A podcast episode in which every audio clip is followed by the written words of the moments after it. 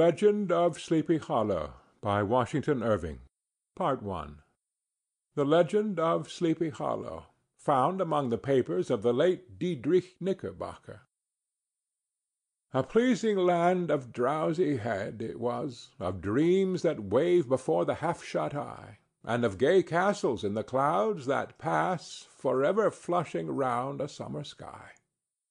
—Castle of Indolence.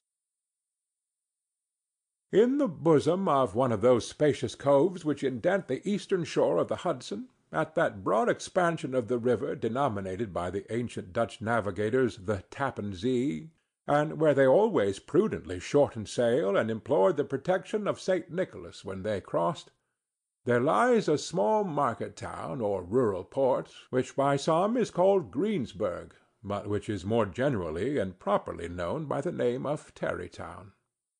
This name was given, we are told, in former days by the good housewives of the adjacent country, from the inveterate propensity of their husbands to linger about the village tavern on market days. Be that as it may, I do not vouch for the fact, but merely advert to it, for the sake of being precise and authentic. Not far from this village, perhaps about two miles, there is a little valley or rather lap of land among high hills, which is one of the quietest places in the whole world. A small brook glides through it, with just murmur enough to lull one to repose, and the occasional whistle of quail or tapping of a woodpecker is almost the only sound that ever breaks in upon the uniform tranquillity. I recollect that when a stripling my first exploit in squirrel shooting was in a grove of tall walnut trees that shades one side of the valley. I had wandered into it at noontime, when all nature is peculiarly quiet, and was startled by the roar of my own gun, as it broke the Sabbath stillness around and was prolonged and reverberated by the angry echoes. If ever I should wish for a retreat whither I might steal from the world and its distractions, and dream quietly away the remnant of a troubled life, I know of none more promising than this little valley. From the listless repose of the place, and the peculiar character of its inhabitants, who are descendants from the original Dutch settlers, this sequestered glen has long been known by the name of Sleepy Hollow when its rustic lads are called the Sleepy Hollow boys throughout all the neighboring country. A drowsy, dreamy influence seems to hang over the land, and to pervade the very atmosphere. Some say that the place was bewitched by a high German doctor during the early days of the settlement; others, that an old Indian chief, the prophet or wizard of his tribe, held his powwows there before the country was discovered by Master Hendrik Hudson. Certain it is, the place still continues under the sway of some witching power, that holds a spell over the minds of the good people, causing them to walk in a continual reverie.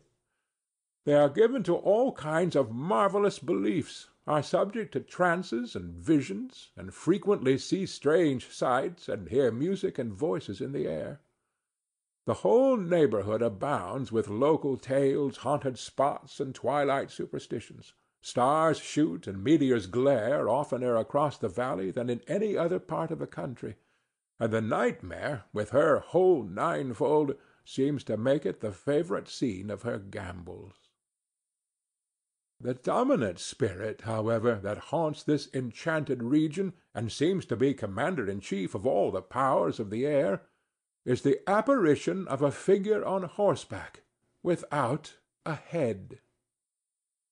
It is said by some to be the ghost of a Hessian trooper whose head had been carried away by a cannon ball in some nameless battle during the Revolutionary War, and who is ever and anon seen by the country folk hurrying along in the gloom of night, as if on the wings of the wind.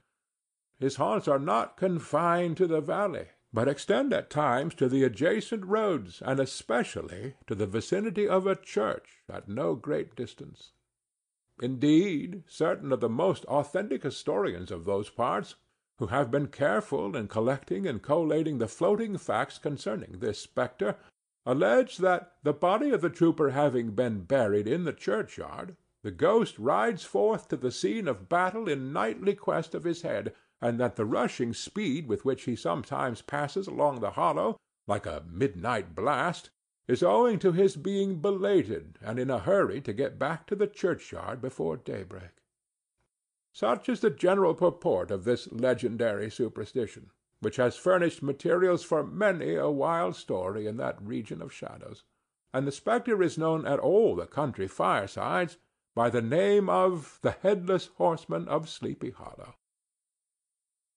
It is remarkable that the visionary propensity I have mentioned is not confined to the native inhabitants of the valley, but is unconsciously imbibed by every one who resides there for a time. However wide awake they may have been before they entered that sleepy region, they are sure, in a little time, to inhale the witching influence of the air and begin to grow imaginative, dream dreams, and see apparitions. I mention this peaceful spot with all possible laud, for it is in such little retired Dutch valleys, found here and there embosomed in the great State of New York, that population, manners, and customs remain fixed, while the great torrent of migration and improvement, which is making such incessant changes in other parts of this restless country, sweeps by them unobserved. They are like those little nooks of still water which border a rapid stream, where we may see the straw and bubble riding quietly at anchor, or slowly revolving in their mimic harbor, undisturbed by the rush of the passing current. Though many years have elapsed since I trod the drowsy shades of Sleepy Hollow, yet I question whether I should not still find the same trees and the same families vegetating in its sheltered bosom. In this by place of nature there abode, in a remote period of American history, that is to say, some thirty years since, a worthy wight of the name of Ichabod Crane, who sojourned, or, as he expressed it, tarried, in Sleepy Hollow for the purpose of instructing the children of the vicinity. He was a native of Connecticut, a State which supplies the Union with pioneers for the mind as well as for the forest, and sends forth yearly its legions of frontier woodmen and country schoolmasters. The cognomen of Crane was not inapplicable to his person. He was tall, but exceedingly lank, with narrow shoulders, long arms and legs, hands that dangled a mile out of his sleeves, feet that might have served for shovels and his whole frame most loosely hung together. His head was small and flat at top, with huge ears, large green glassy eyes, and a long snipe nose, so that it looked like a weathercock perched upon his spindle neck to tell which way the wind blew. To see him striding along the profile of a hill on a windy day, with his clothes bagging and fluttering about him, one might have mistaken him for the genius of famine descending upon the earth, or some scarecrow eloped from a cornfield. His schoolhouse was a low building of one large room, rudely constructed of laths, the windows partly glazed and partly patched with leaves of old copybooks.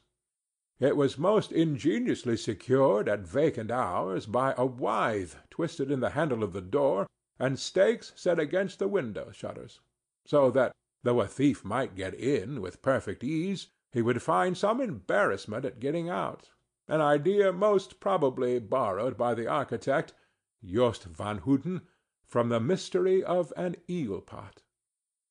The schoolhouse stood in a rather lonely but pleasant situation, just at the foot of a woody hill, with a brook running close by and a formidable birch tree growing at one end of it.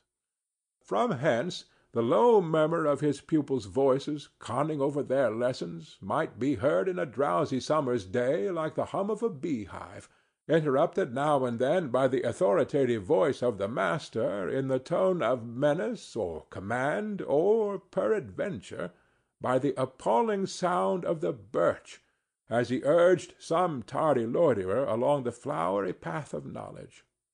Truth to say, he was a conscientious man, and ever bore in mind the golden maxim, Spare the rod and spoil the child. Ichabod Crane's scholars certainly were not spoiled.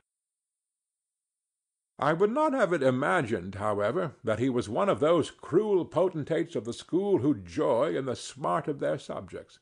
On the contrary, he administered justice with discrimination rather than severity, taking the burden off the backs of the weak and laying it on those of the strong. Your mere puny stripling, that winced at the least flourish of the rod, was passed by with indulgence. But the claims of justice were satisfied by inflicting a double portion on some little tough, wrong headed, broad skirted Dutch urchin, who sulked and swelled and grew dogged and sullen beneath the birch. All this he called "doing his duty by their parents," and he never inflicted a chastisement without following it by the assurance, so consolatory for the smarting urchin, that he would remember it and thank him for it the longest day he had to live. When school hours were over, he was even the companion and playmate of the larger boys, and on holiday afternoons would convoy some of the smaller ones home, who happened to have pretty sisters, or good housewives for mothers noted for the comforts of the cupboard. Indeed, it behooved him to keep on good terms with his pupils. The revenue arising from his school was small, and would have been scarcely sufficient to furnish him with daily bread; for he was a huge feeder, and, though lank, had the dilating powers of an anaconda. But, to help out his maintenance, he was, according to country custom in those parts, boarded and lodged at the houses of the farmers whose children he instructed. With these he lived successively a week at a time, thus going the rounds of the neighborhood with all his worldly effects tied up in a cotton handkerchief. That all this might not be too onerous on the purses of his rustic patrons, who are apt to consider the costs of schooling a grievous burden, and schoolmasters as mere drones, he had various ways of rendering himself both useful and agreeable. He assisted the farmers occasionally in the lighter labors of their farms helped to make hay, mended the fences, took the horses to water, drove the cows from pasture, and cut wood for the winter fire. He laid aside, too, all the dominant dignity and absolute sway with which he lorded it in his little empire, the school, and became wonderfully gentle and ingratiating. He found favor in the eyes of the mothers by petting the children, particularly the youngest, and like the lion bold, which whom so magnanimously the lamb did hold, he would sit with a child on one knee, and rock a cradle with his foot for whole hours together. In addition to his other vocations, he was the singing master of the neighborhood, and picked up many bright shillings by instructing the young folks in psalmody. It was a matter of no little vanity to him on Sundays to take his station in front of the church gallery with a band of chosen singers, where, in his own mind, he completely carried away the palm from the parson. Certain it is, his voice resounded far above all the rest of the congregation, and there are peculiar quavers still to be heard in that church and which may even be heard half a mile off, quite to the opposite side of the mill pond on a still Sunday morning, which are said to be legitimately descended from the nose of Ichabod Crane. Thus, by divers little makeshifts, in that ingenious way which is commonly denominated by hook and by crook, the worthy pedagogue got on tolerably enough, and was thought, by all who understood nothing of the labor of head work, to have a wonderfully easy life of it. The schoolmaster is generally a man of some importance in the female circle of a rural neighborhood, being considered a kind of idle, gentlemanly personage, of vastly superior taste and accomplishments to the rough country swains, and indeed inferior in learning only to the parson. His appearance, therefore, is apt to occasion some little stir at the tea table of a farmhouse, and the addition of a supernumerary dish of cakes or sweetmeats, or peradventure the parade of a silver teapot. Our man of letters, therefore, was peculiarly happy in the smiles of all the country damsels. How he would figure among them in the churchyard between services on Sundays! gathering grapes for them from the wild vines that overran the surrounding trees, reciting for their amusement all the epitaphs on the tombstones, or sauntering, with a whole bevy of them, along the banks of the adjacent mill pond, where the more bashful country bumpkins hung sheepishly back, envying his superior elegance and address. From his half itinerant life, also, he was a kind of travelling gazette, carrying the whole budget of local gossip from house to house, so that his appearance was always greeted with satisfaction. He was, moreover, esteemed by the women as a man of great erudition, for he had read several books quite through, and was a perfect master of Cotton Mather's History of New England Witchcraft, in which, by the way, he most firmly and potently believed. He was, in fact, an odd mixture of small shrewdness and simple credulity. His appetite for the marvellous and his powers of digesting it were equally extraordinary, and both had been increased by his residence in this spell-bound region. No tale was too gross or monstrous for his capacious swallow. It was often his delight, after his school was dismissed in the afternoon, to stretch himself on the rich bed of clover bordering the little brook that whimpered by his schoolhouse, and there con over old Mather's direful tales, until the gathering dusk of evening made the printed page a mere mist before his eyes. Then, as he wended his way by swamp and stream and awful woodland to the farmhouse where he happened to be quartered, Every sound of nature at that witching hour fluttered his excited imagination. The moan of the whippoorwill from the hillside, the boding cry of the tree toad, that harbinger of storm, the dreary hooting of the screech owl, or the sudden rustling in the thicket of birds frightened from their roost. The fireflies, too, which sparkled most vividly in the darkest places, now and then startled him as one of uncommon brightness would stream across his path; and if by chance a huge blockhead of a beetle came winging his blundering flight against him, the poor varlet was ready to give up the ghost with the idea that he was struck with a witch's token. His only resource on such occasions, either to drown thought or drive away evil spirits, was to sing psalm tunes, and the good people of Sleepy Hollow as they sat by their doors of an evening, were often filled with awe at hearing his nasal melody, in linked sweetness long drawn out, floating from the distant hill, or along the dusky road.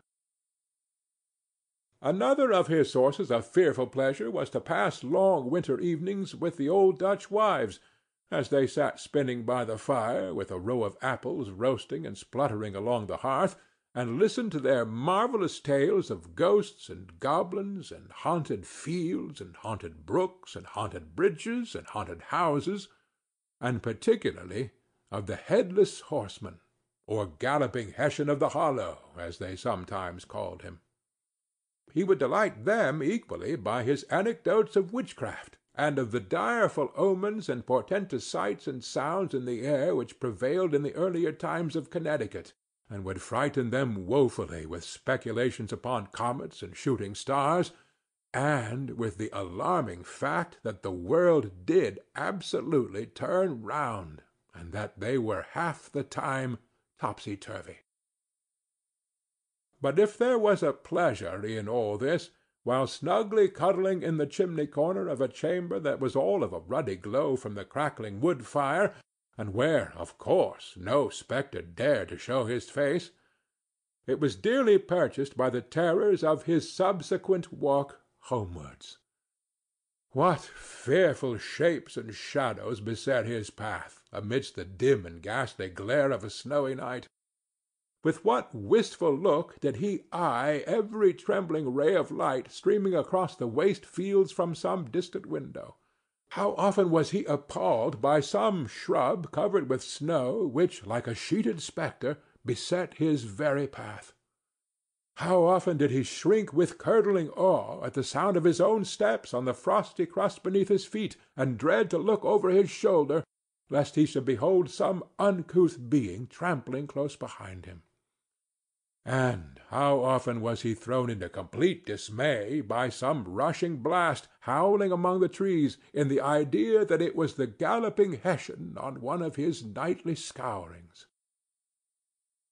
All these, however, were mere terrors of the night, phantoms of the mind that walk in darkness; and though he had seen many spectres in his time, and had been more than once beset by Satan in divers shapes in his lonely perambulations, Yet daylight put an end to all these evils, and he would have passed a pleasant life of it, in despite of the devil and all his works, if his path had not been crossed by a being that causes more perplexity to mortal man than ghosts, goblins, and the whole race of witches put together, and that was a woman.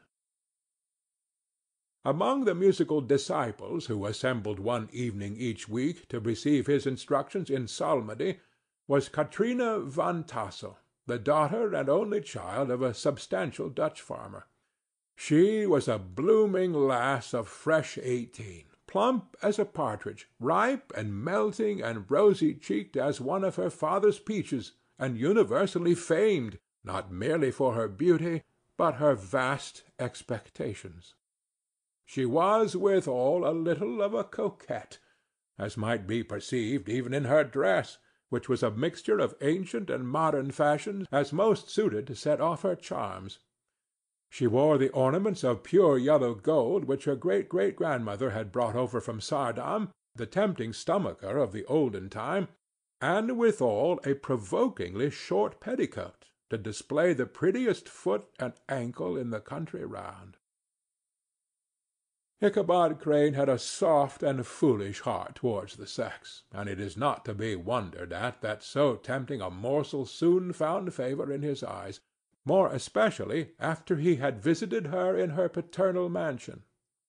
Old Baltus Van Tassel was a perfect picture of a thriving, contented, liberal-hearted farmer.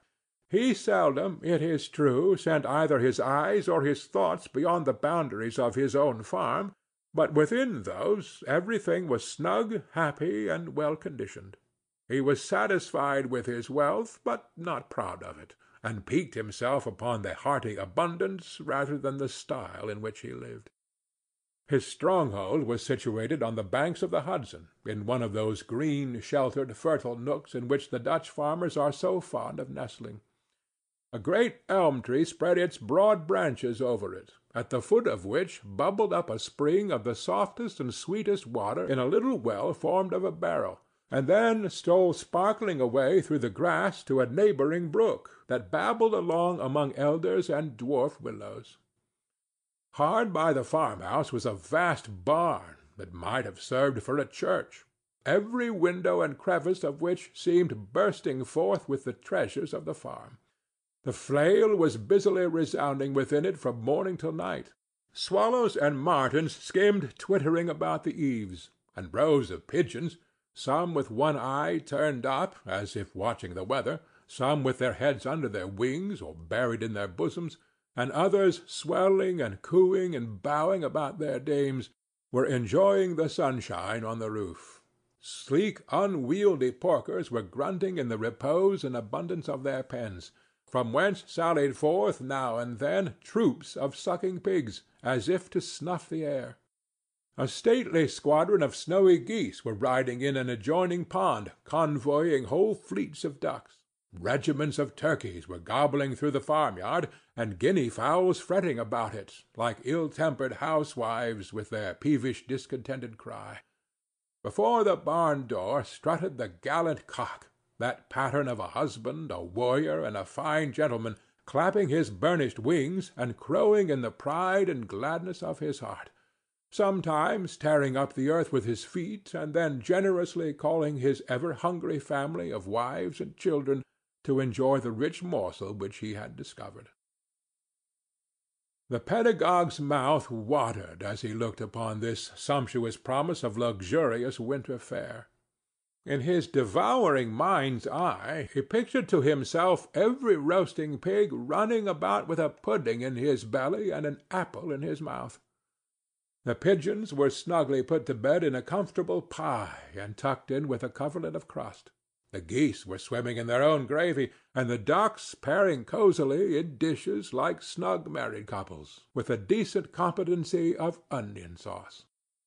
In the porkers he saw carved out the future sleek side of bacon and juicy relishing ham. Not a turkey but he beheld daintily trussed up, with its gizzard under its wing and, peradventure, a necklace of savory sausages; and even bright Chanticleer himself lay sprawling on his back, in a side dish, with uplifted claws, as if craving that quarter which his chivalrous spirit disdained to ask while living. As the enraptured Ichabod fancied all this, and as he rolled his great green eyes over the fat meadow lands, the rich fields of wheat, of rye, of buckwheat and Indian corn, and the orchards, burdened with ruddy fruit, which surrounded the warm tenement of Van Tassel, his heart yearned after the damsel who was to inherit these domains, and his imagination expanded with the idea how they might be readily turned into cash and the money invested in immense tracts of wild land and shingle palaces in the wilderness. Nay, his busy fancy already realized his hopes, and presented to him the blooming Katrina, with a whole family of children, mounted on the top of a wagon loaded with household trumpery, with pots and kettles dangling beneath and he beheld himself bestriding a pacing mare with a colt at her heels, setting out for Kentucky, Tennessee, or the Lord knows where. When he entered the house, the conquest of his heart was complete. It was one of those spacious farmhouses with high-ridged but lowly sloping roofs, built in the style handed down from the first Dutch settlers the low projecting eaves forming a piazza along the front, capable of being closed up in bad weather. Under this were hung flails, harness, various utensils of husbandry, and nets for fishing in the neighboring river. Benches were built along the sides for summer use, and a great spinning wheel at one end, and a churn at the other, showed the various uses to which this important porch might be devoted. From this piazza the wandering Ichabod entered the hall, which formed the centre of the mansion and the place of usual residence. Here rows of resplendent pewter, ranged on a long dresser, dazzled his eyes. In one corner stood a huge bag of wool ready to be spun; in another a quantity of linsey woolsey just from the loom. Ears of Indian corn and strings of dried apples and peaches hung in gay festoons along the walls mingled with the gaud of red peppers; and a door left ajar gave him a peep into the best parlor, where the claw‐footed chairs and dark mahogany tables shone like mirrors. Andirons, with their accompanying shovel and tongs, glistened from their coverts of asparagus tops.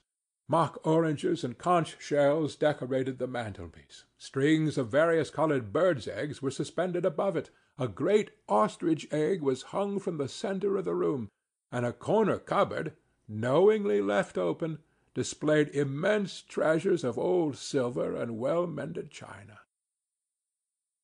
From the moment Ichabod laid his eyes upon these regions of delight, the peace of his mind was at an end, and his only study was how to gain the affections of the peerless daughter of Van Tassel.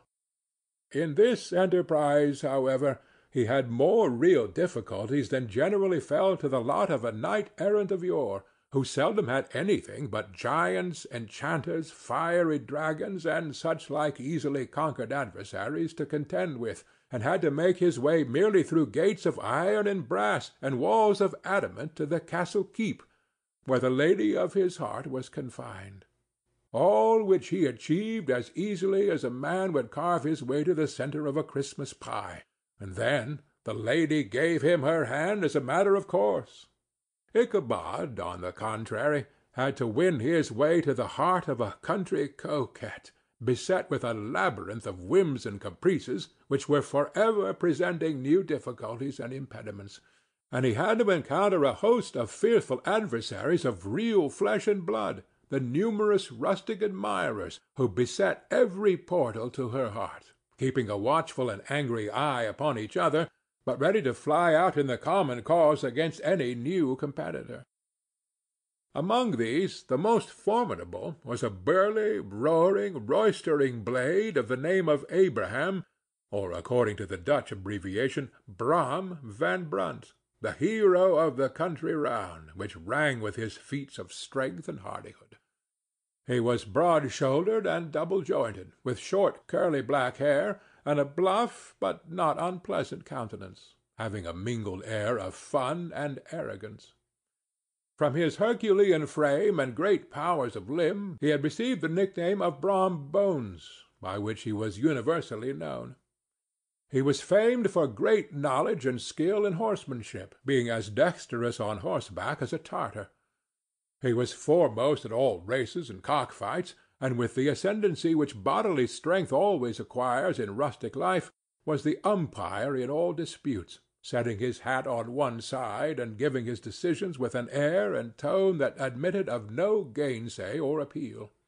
He was always ready for either a fight or a frolic, but had more mischief than ill will in his composition and with all his overbearing roughness there was a strong dash of waggish good humor at bottom.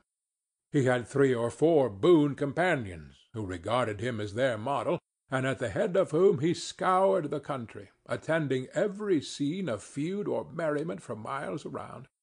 In cold weather he was distinguished by a fur cap, surmounted with a flaunting fox's tail and when the folks at a country gathering descried this well-known crest at a distance, whisking about among a squad of hard riders, they always stood by for a squall.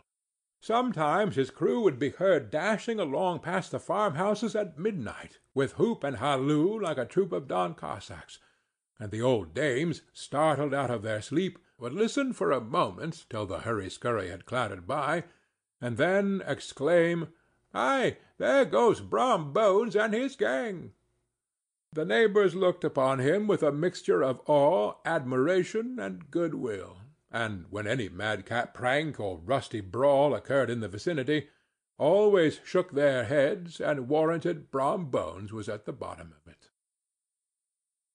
This rantipole hero had for some time singled out the blooming Katrina for the object of his uncouth gallantries and though his amorous toyings were something like the gentle caresses and endearments of a bear, yet it was whispered that she did not altogether discourage his hopes. Certain it is, his advances were signals for rival candidates to retire, who felt no inclination to cross a lion in his amours; insomuch that when his horse was seen tied to Van Tassel's paling on a Sunday night—a sure sign that his master was courting, or, as it is termed, sparking within, all other suitors passed by in despair, and carried the war into other quarters. Such was the formidable rival with whom Ichabod Crane had to contend, and considering all things, a stouter man than he would have shrunk from the competition, and a wiser man would have despaired. He had, however, a happy mixture of pliability and perseverance in his nature. He was in form and spirit like a supplejack, yielding but tough. Though he bent, he never broke; and though he bowed beneath the slightest pressure, yet the moment it was away, jerk! he was as erect and carried his head as high as ever.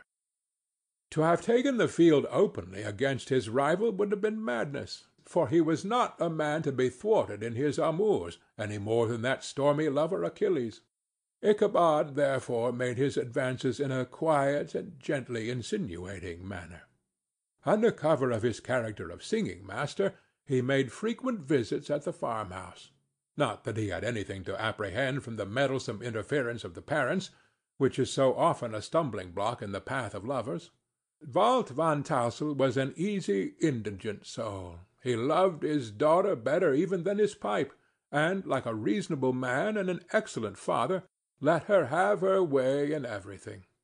His notable little wife, too, had enough to do to attend to her housekeeping and manage her poultry; for, as she sagely observed, ducks and geese are foolish things and must be looked after, but girls can take care of themselves. Thus, while the busy dame bustled about the house or plied her spinning wheel at one end of the piazza, honest Balt would sit smoking his evening pipe at the other, watching the achievements of a little wooden warrior who, armed with a sword in each hand, was most valiantly fighting the wind on the pinnacle of the barn. In the meantime Ichabod would carry on his suit with the daughter, by the side of the spring under the great elm, or sauntering away in the twilight, that hour so favorable to the lover's eloquence.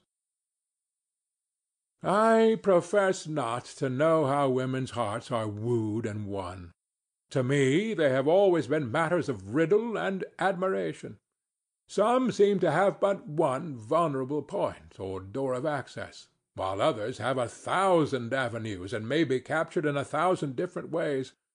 It is a great triumph of skill to gain the former, but a still greater proof of generalship to maintain possession of the latter, for man must battle for his fortress at every door and window.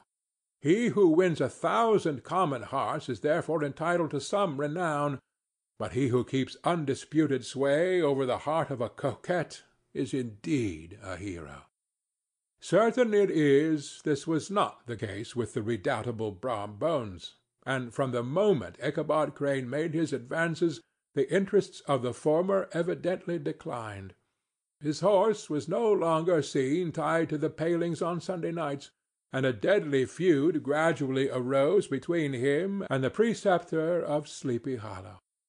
Brom, who had a degree of tough chivalry in his nature, would fain have carried matters to open warfare and have settled their pretensions to the lady according to the mode of those most concise and simple reasoners, the knights errant of yore, by single combat. But Ichabod was too conscious of the superior might of his adversary to enter the lists against him. He had overheard a boast of Bones that he would double the schoolmaster up and lay him on a shelf of his own schoolhouse and he was too wary to give him an opportunity. There was something extremely provoking in this obstinately pacific system. It left Brom no alternative but to draw upon the funds of rustic waggery in his disposition and to play off boorish practical jokes upon his rival. Ichabod became the subject of whimsical persecution to Bones and his gang of rough riders. They harried his hitherto peaceful domains, smoked out his singing school by stopping up the chimney, broke into the schoolhouse at night, in spite of its formidable fastenings of withe and window stakes, and turned everything topsy-turvy, so that the poor schoolmaster began to think all the witches in the country held their meetings there. What was still more annoying, Brom took all opportunities of turning him into ridicule in presence of his mistress and had a scoundrel dog whom he taught to whine in the most ludicrous manner, and introduced as a rival of Ichabod's to instruct her in psalmody. In this way matters went on for some time without producing any material effect on the relative situations of the contending powers. On a fine autumnal afternoon Ichabod, in pensive mood, sat enthroned on the lofty stool from whence he usually watched all the concerns of his little literary realm. In his hand he swayed a ferule, that sceptre of despotic power. The birch of justice reposed on three nails behind the throne, a constant terror to evil-doers, while on the desk before him might be seen sundry contraband articles and prohibited weapons, detected upon the persons of idle urchins, such as half-munched apples, pop-guns, whirligigs, fly-cages, and whole legions of rampant little paper gamecocks. Apparently there had been some appalling act of justice recently inflicted, for his scholars were all busily intent upon their books, or slyly whispering behind them with one eye kept upon the master and a kind of buzzing stillness reigned throughout the schoolroom. It was suddenly interrupted by the appearance of a negro in tow-cloth jacket and trousers, a round-crowned fragment of a hat, like a cap of Mercury, and mounted on the back of a ragged, wild, half-broken colt, which he managed with a rope by way of halter. He came clattering up to the school door with an invitation to Ichabod to attend a merry-making or quilting frolic to be held that evening at Mynheer Van Tassel's, and having delivered his message with that air of importance and effort at fine language which a negro is apt to display on petty embassies of the kind, he dashed over the brook and was seen scampering away up the hollow, full of the importance and hurry of his mission. All was now hustle and hubbub in the late quiet schoolroom. The scholars were hurried through their lessons without stopping at trifles; those who were nimble skipped over half with impunity, and those who were tardy had a smart application now and then in the rear to quicken their speed or help them over a tall word. Books were flung aside without being put away on the shelves, inkstands were overturned, benches thrown down, and the whole school was turned loose an hour before the usual time, bursting forth like a legion of young imps, yelping and racketing about the green in joy at their early emancipation. The gallant Ichabod now spent at least an extra half hour at his toilet brushing and furbishing up his best, and indeed only, suit of rusty black, and arranging his locks by a bit of broken looking-glass that hung up in the schoolhouse. That he might make his appearance before his mistress in the true style of a cavalier, he borrowed a horse from the farmer with whom he was domiciliated, a choleric old Dutchman of the name of Hans Van Ripper, and thus gallantly mounted issued forth like a knight errant in quest of adventures. But it is meet I should, in the true spirit of romantic story, give some account of the looks and equipments of my hero and his steed. The animal he bestrode was a broken down plough horse that had outlived almost everything but its viciousness. He was gaunt and shagged, with a ewe neck and a head like a hammer. His rusty mane and tail were tangled and knotted with burrs. One eye had lost its pupil and was glaring and spectral, but the other had the gleam of a genuine devil in it. Still, he must have had fire and mettle in his day, if we may judge from the name he bore of Gunpowder. He had, in fact, been a favorite steed of his master's, the choleric Van Ripper who was a furious rider, and had infused very probable some of his own spirit into the animal; for, old and broken down as he looked, there was more of the lurking devil in him than in any young filly in the country. Ichabod was a suitable figure for such a steed. He rode with short stirrups, which brought his knees nearly up to the pommel of the saddle. His sharp elbows stuck out like grasshoppers. He carried his whip perpendicularly in his hand, like a sceptre, and as his horse jogged on, the motion of his arms was not unlike the flapping of a pair of wings. A small wool hat rested on the top of his nose, for so his scanty strip of forehead might be called, and the skirts of his black coat fluttered out almost to the horse's tail. Such was the appearance of Ichabod and his steed as they shambled out of the gate of Hans Van Ripper, and it was altogether such an apparition as is seldom to be met with in broad daylight. End of Part One. Part Two. It was, as I have said, a fine autumnal day. The sky was clear and serene, and nature wore that rich and golden livery which we always associate with the idea of abundance. The forests had put on their sober brown and yellow, while some trees of the tenderer kind had been nipped by the frosts into brilliant dyes of orange, purple, and scarlet. Streaming files of wild ducks began to make their appearance high in the air. The bark of the squirrel might be heard from the groves of beech and hickory nuts, and the pensive whistle of the quail at intervals from the neighboring stubble-field. The small birds were taking their farewell banquets. In the fullness of their revelry they fluttered, chirping and frolicking from bush to bush and tree to tree, capricious from the very profusion and variety around them.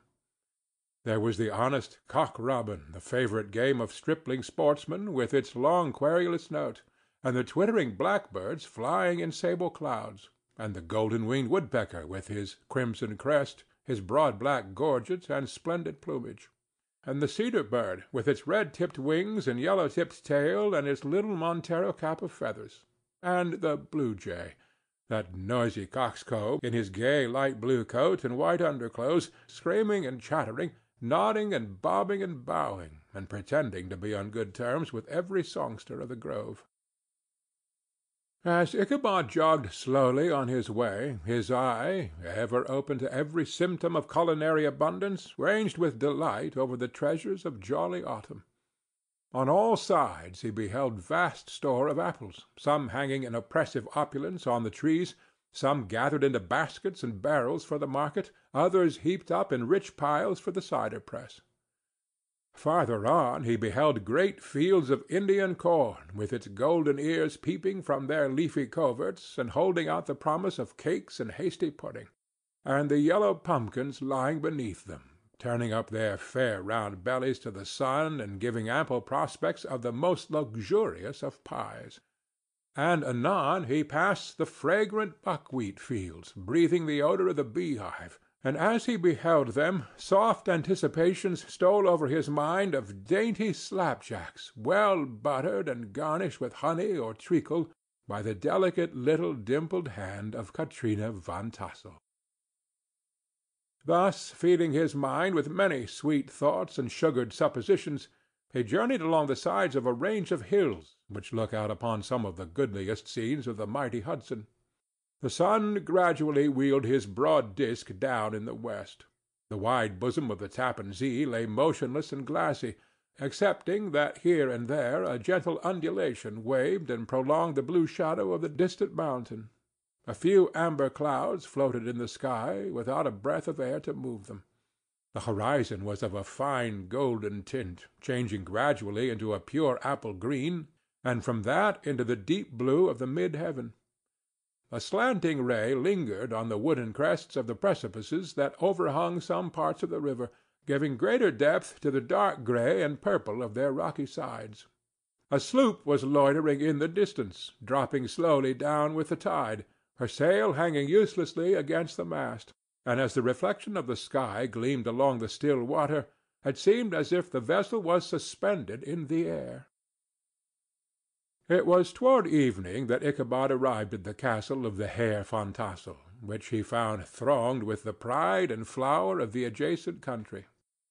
Old farmers, a spare leathern-faced race, in homespun coats and breeches, blue stockings, huge shoes, and magnificent pewter buckles their brisk, withered little dames, in close-crimped caps, long-waisted short gowns, homespun petticoats, with scissors and pin-cushions and gay calico pockets hanging on the outside; buxom lasses, almost as antiquated as their mothers, excepting where a straw hat, a fine ribbon, or perhaps a white frock gave symptoms of city innovation. The sons, in short, square-skirted coats, with rows of stupendous brass buttons, and their hair generally queued in the fashion of the times, especially if they could procure an eel-skin for the purpose, it being esteemed throughout the country as a potent nourisher and strengthener of the hair. Brom Bones, however, was the hero of the scene, having come to the gathering on his favorite steed, Daredevil, a creature, like himself, full of mettle and mischief, and which no one but himself could manage.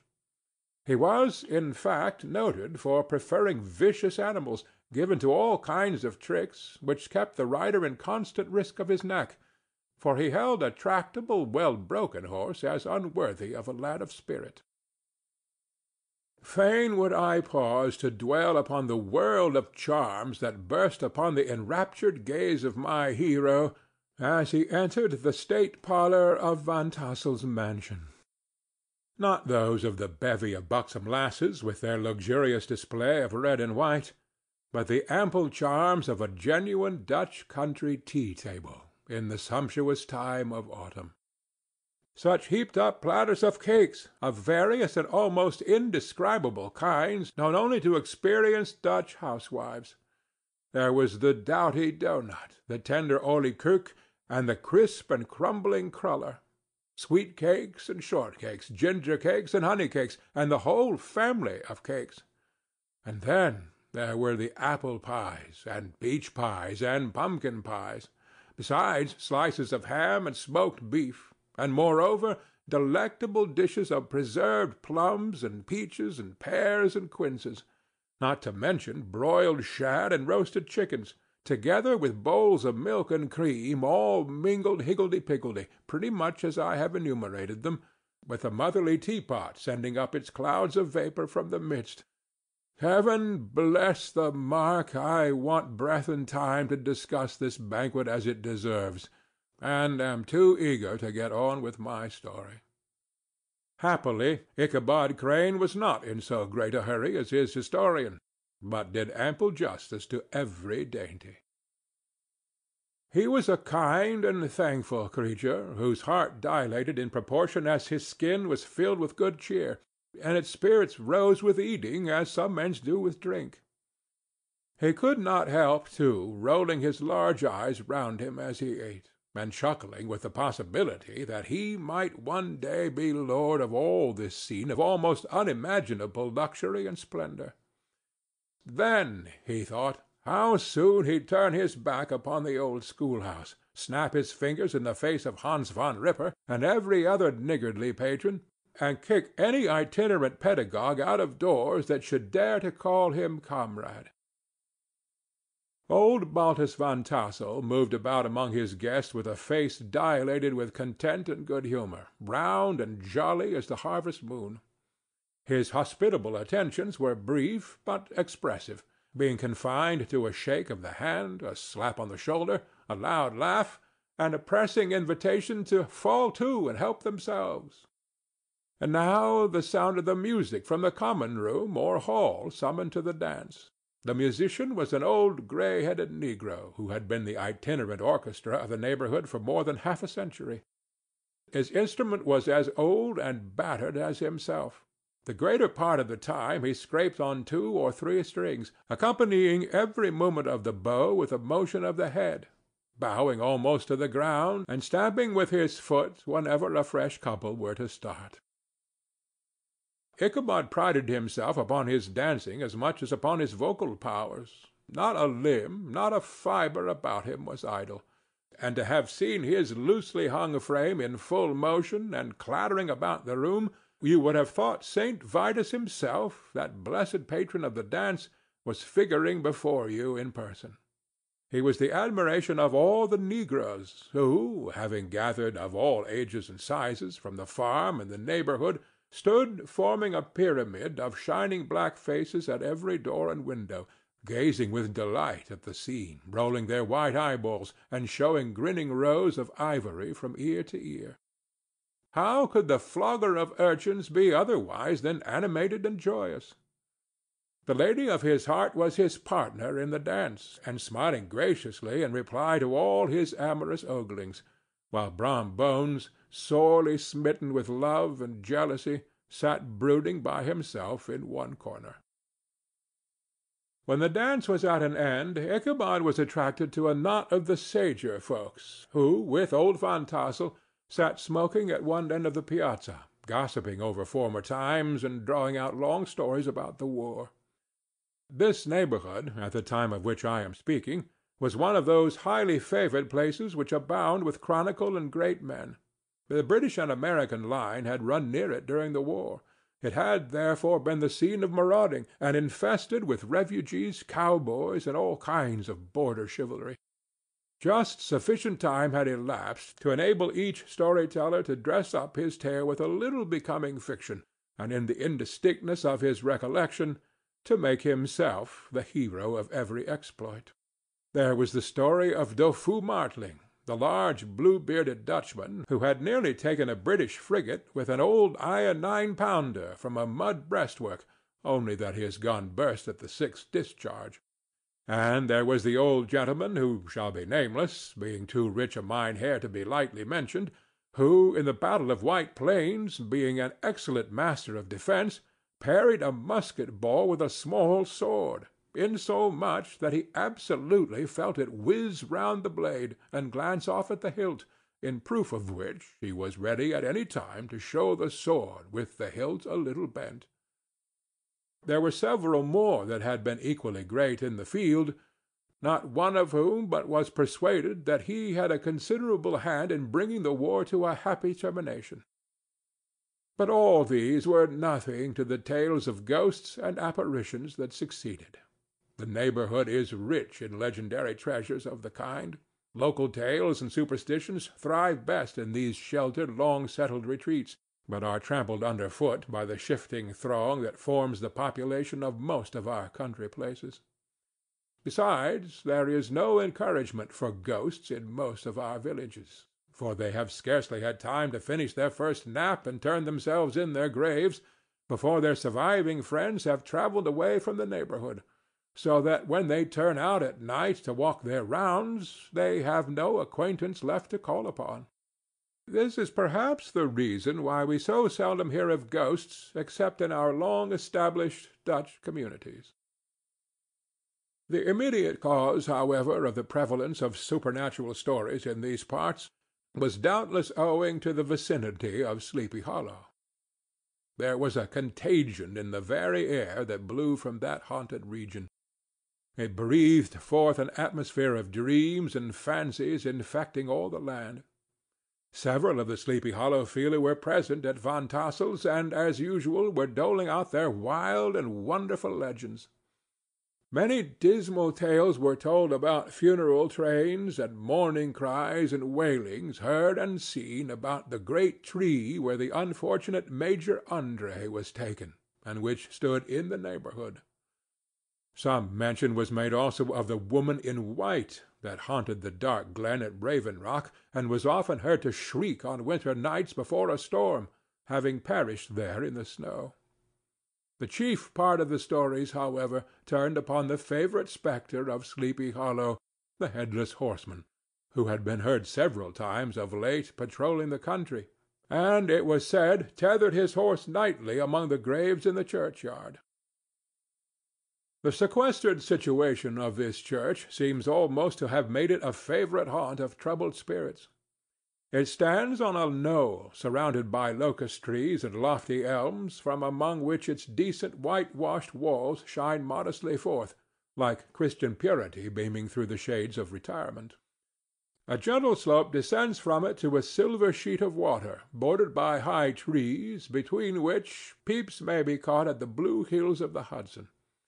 To look upon its grass grown yard, where the sunbeams seem to sleep so quietly, one would think that there at least the dead might rest in peace.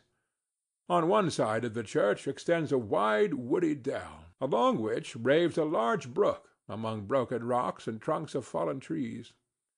Over a deep black part of the stream, not far from the church, was formerly thrown a wooden bridge, the road that led to it and the bridge itself were thickly shaded by overhanging trees, which cast a gloom about it even in the daytime, but occasioned a fearful darkness at night. Such was one of the favorite haunts of the Headless Horseman, and the place where he was most frequently encountered.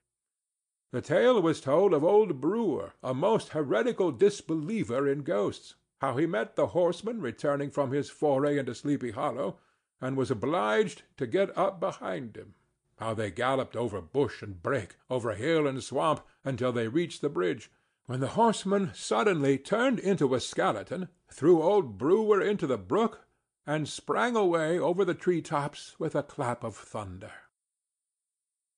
The story was immediately matched by a thrice marvellous adventure of Brom Bones, who had made light of the galloping Hessian as an errant jockey.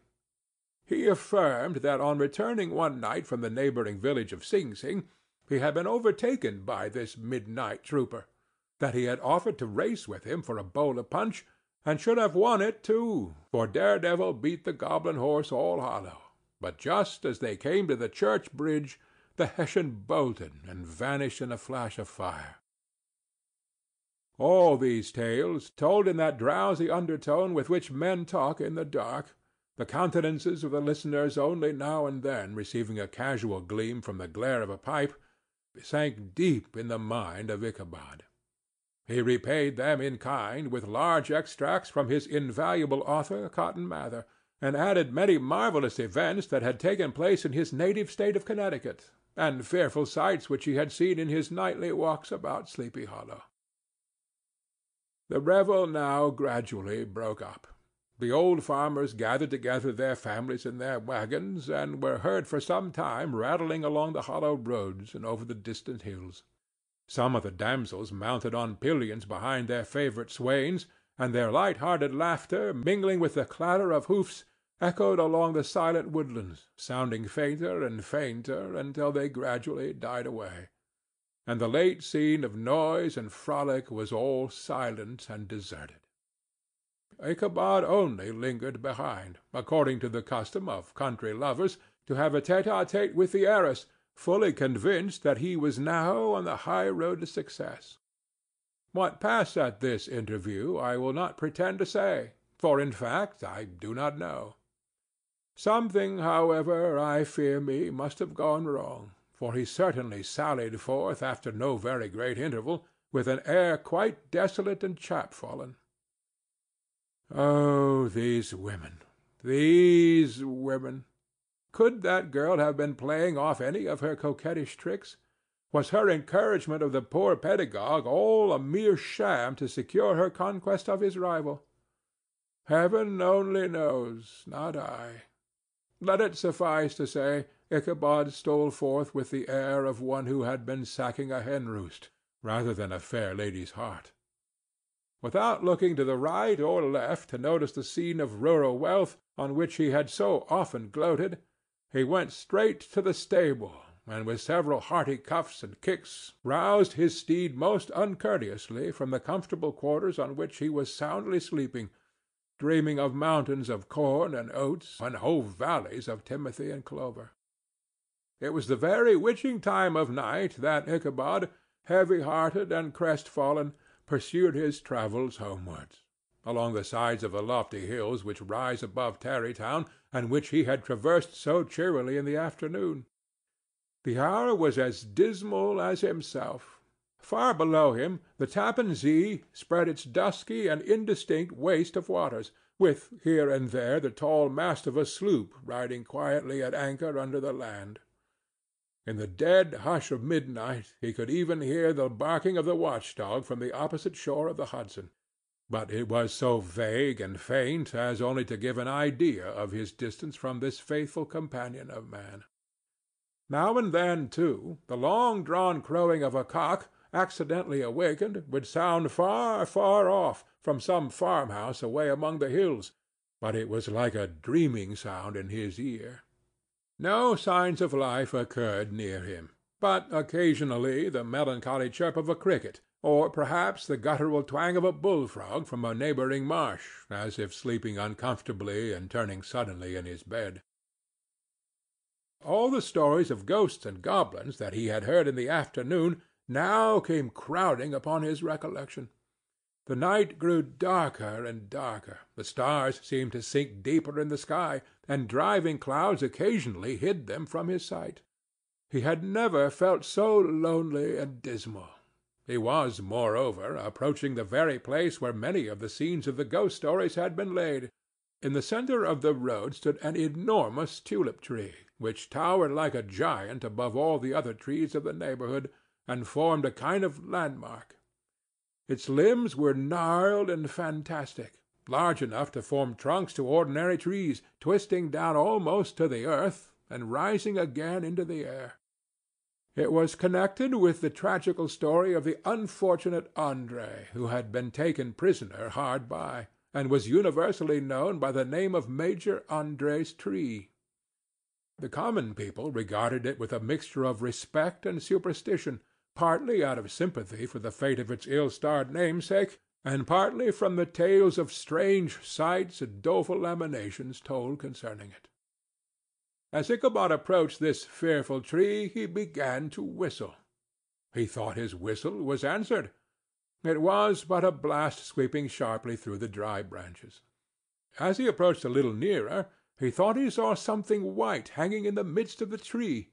He paused and ceased whistling, but, on looking more narrowly, perceived that it was a place where the tree had been scathed by lightning, and the white wood laid bare. Suddenly he heard a groan. His teeth chattered, and his knees smote against the saddle. It was but the rubbing of one huge bough upon another, as they were swayed about by the breeze. He passed the tree in safety, but new perils lay before him. About two hundred yards from the tree a small brook crossed the road and ran into a marshy and thickly wooded glen, known by the name of Wiley's Swamp. A few rough logs, laid side by side, served as a bridge over this stream. On that side of the road where the brook entered the wood a group of oaks and chestnuts, matted thick with wild grape vines, threw a cavernous gloom over it. To pass this bridge was the severest trial. It was at this identical spot that the unfortunate André was captured, and under the covert of these chestnuts and vines were the sturdy yeomen concealed who surprised him. This has ever since been considered a haunted stream, and fearful are the feelings of the schoolboy who has to pass it alone after dark. As he approached the stream his heart began to thump. He summoned up, however, all his resolution, gave his horse half a score of kicks in the ribs, and attempted to dash briskly across the bridge. But instead of starting forward, the perverse old animal made a lateral movement and ran broadside against the fence. Ichabod, whose fears increased with the delay, jerked the reins on the other side and kicked lustily with the contrary foot. It was all in vain. His steed started, it is true, but it was only to plunge to the opposite side of the road, into a thicket of brambles and alder bushes. The schoolmaster now bestowed both whip and heel upon the starveling ribs of old Gunpowder, who dashed forward, snuffling and snorting, but came to stand just by the bridge, with a suddenness that nearly sent his rider sprawling over his head. Just at this moment a plashy tramp by the side of the bridge caught the sensitive ear of Ichabod. In the dark shadow of the grove, on the margin of the brook, he beheld something huge, misshapen, and towering. It stirred not, but seemed gathered up in the gloom, like some gigantic monster ready to spring upon the traveller. The hair of the affrighted pedagogue rose upon his head with terror. What was to be done?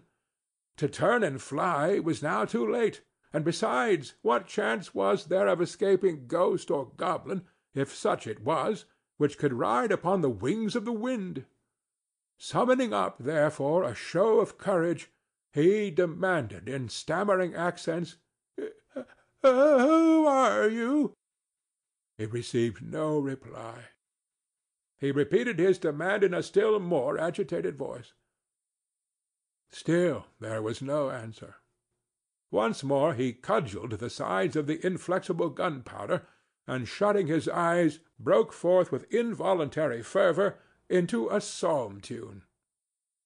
Just then the shadowy object of alarm put itself in motion, and with a scramble and a bound stood at once in the middle of the road. Though the night was dark and dismal, yet the form of the unknown might now in some degree be ascertained. He appeared to be a horseman of large dimensions, and mounted on a black horse of powerful frame. He made no offer of molestation or sociability, but kept aloof on one side of the road, jogging along on the blind side of old Gunpowder, who had now got over his fright and waywardness. Ichabod, who had no relish for this strange midnight companion, and bethought himself of the adventure of Brom Bones with the galloping Hessian, now quickened his steed in hopes of leaving him behind. The stranger, however, quickened his horse to an equal pace. Ichabod pulled up and fell into a walk, thinking to lag behind. The other did the same. His heart began to sink within him. He endeavored to resume his psalm tune, but his parched tongue clove to the roof of his mouth, and he could not utter a stave. There was something in the moody and dogged silence of this pertinacious companion that was mysterious and appalling. It was soon fearfully accounted for. On mounting a rising ground which brought the figure of his fellow traveller in relief against the sky, Gigantic in height, and muffled in a cloak, Ichabod was horror struck on perceiving that he was headless. But his horror was still more increased on observing that the head, which should have rested on his shoulders, was carried before him on the pommel of his saddle. His terror rose to desperation. He rained a shower of kicks and blows upon Gunpowder, hoping for a sudden movement to give his companion the slip; but the spectre started full jump with him. Away then they dashed through thick and thin, stones flying and sparks flashing at every bound. Ichabod's flimsy garments fluttered in the air as he stretched his long lank body away over his horse's head in the eagerness of his flight.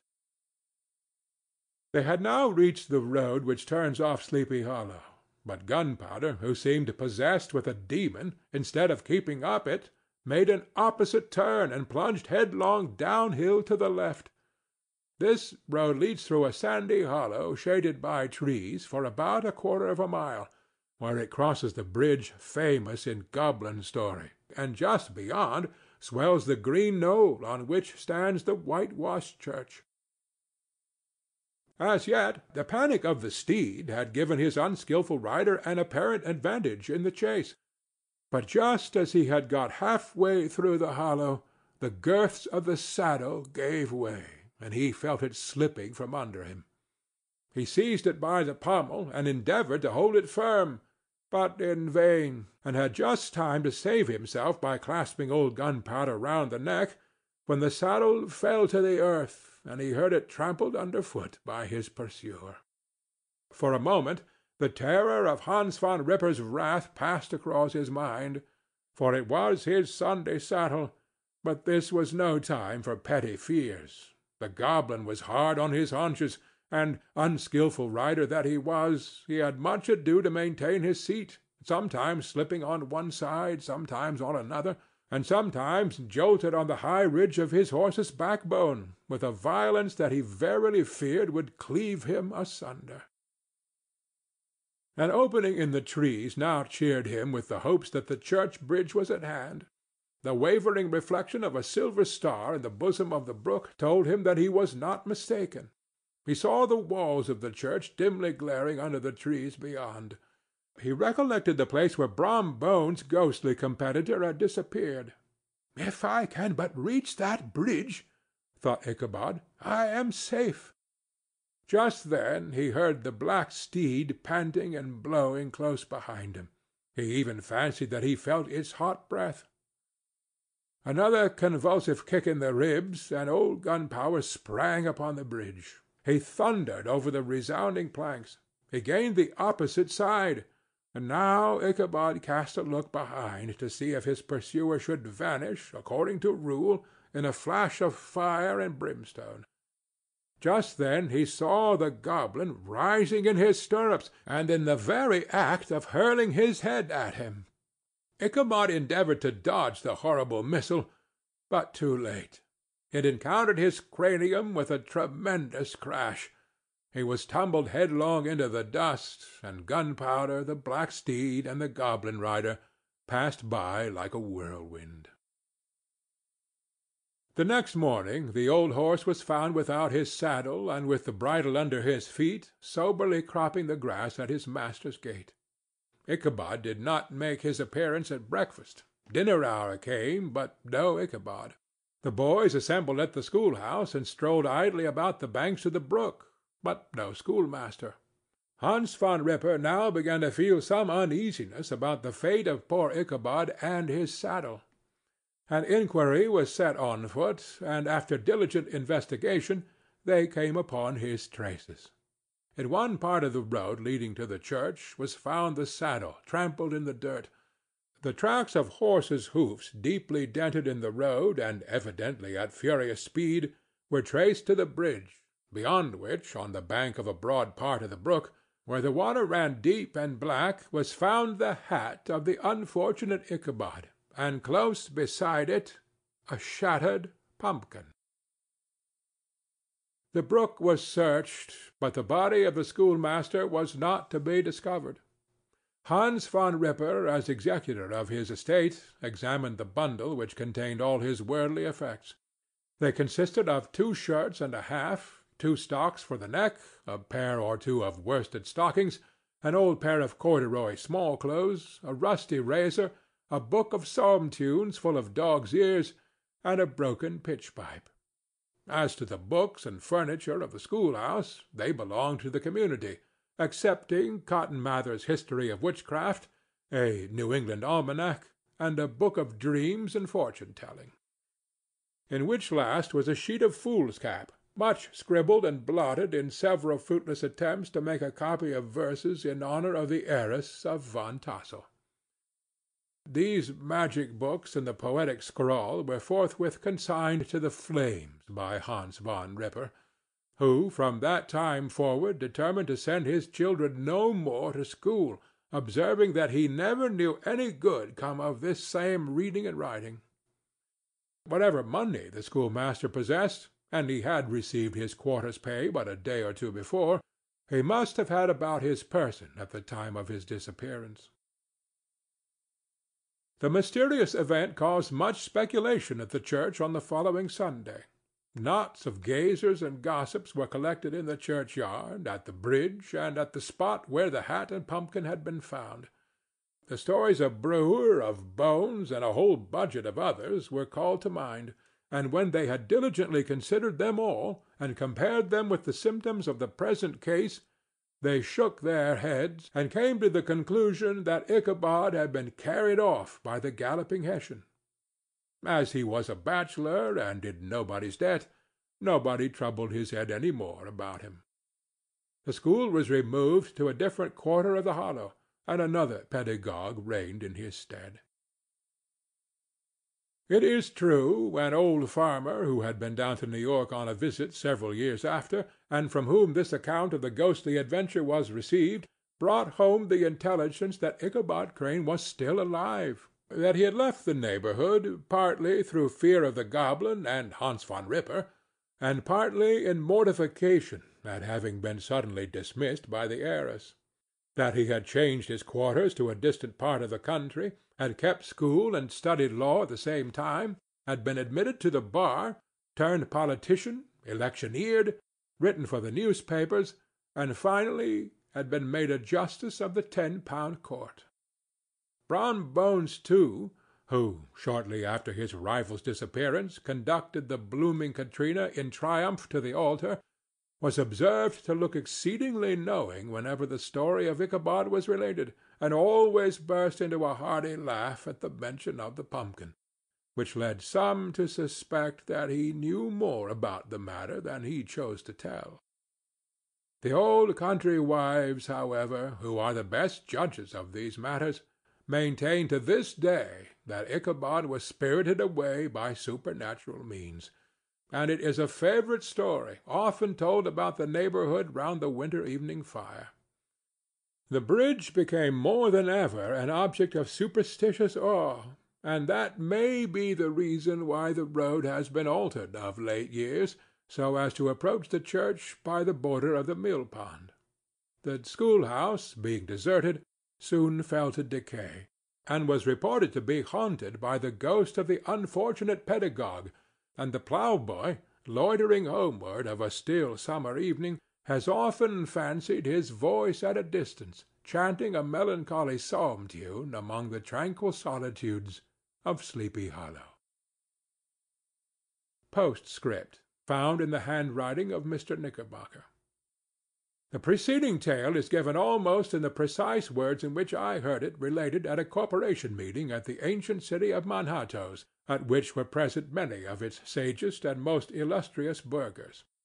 The narrator was a pleasant, shabby, gentlemanly old fellow, in pepper and salt clothes, with a sadly humorous face, and one whom I strongly suspected of being poor, he made such efforts to be entertaining. When his story was concluded, there was much laughter and approbation, particularly from two or three deputy aldermen, who had been asleep the greater part of the time. There was, however, one tall, dry looking old gentleman, with beetling eyebrows, who maintained a grave and rather severe face throughout, now and then folding his arms, inclining his head, and looking down upon the floor, as if turning a doubt over in his mind. He was one of your wary men, who never laugh but upon good grounds, when they have reason and law on their side. When the mirth of the rest of the company had subsided, and silence was restored, he leaned one arm on the elbow of his chair, and sticking the other akimbo, demanded, with a slight but exceedingly sage motion of the head and contraction of the brow, what was the moral of the story, and what it went to prove.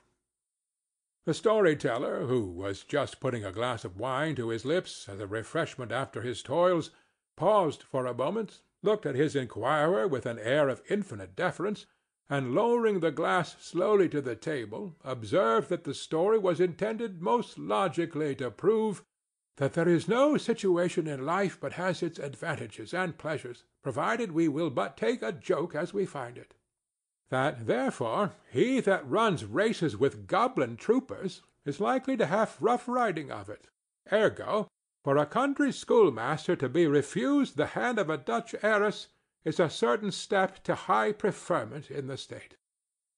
The cautious old gentleman knit his brows tenfold closer after this explanation, being sorely puzzled by the ratiocination of the syllogism, while, methought, the one in pepper and salt eyed him with something of a triumphant leer. At length he observed that all this was very well, but still he thought the story a little on the extravagant. There were one or two points on which he had his doubts. "Faith, sir," replied the story teller, "as to that matter, I don't believe one half of it myself. D.K. End of The Legend of Sleepy Hollow, by Washington Irving. Read by Bob Neufeld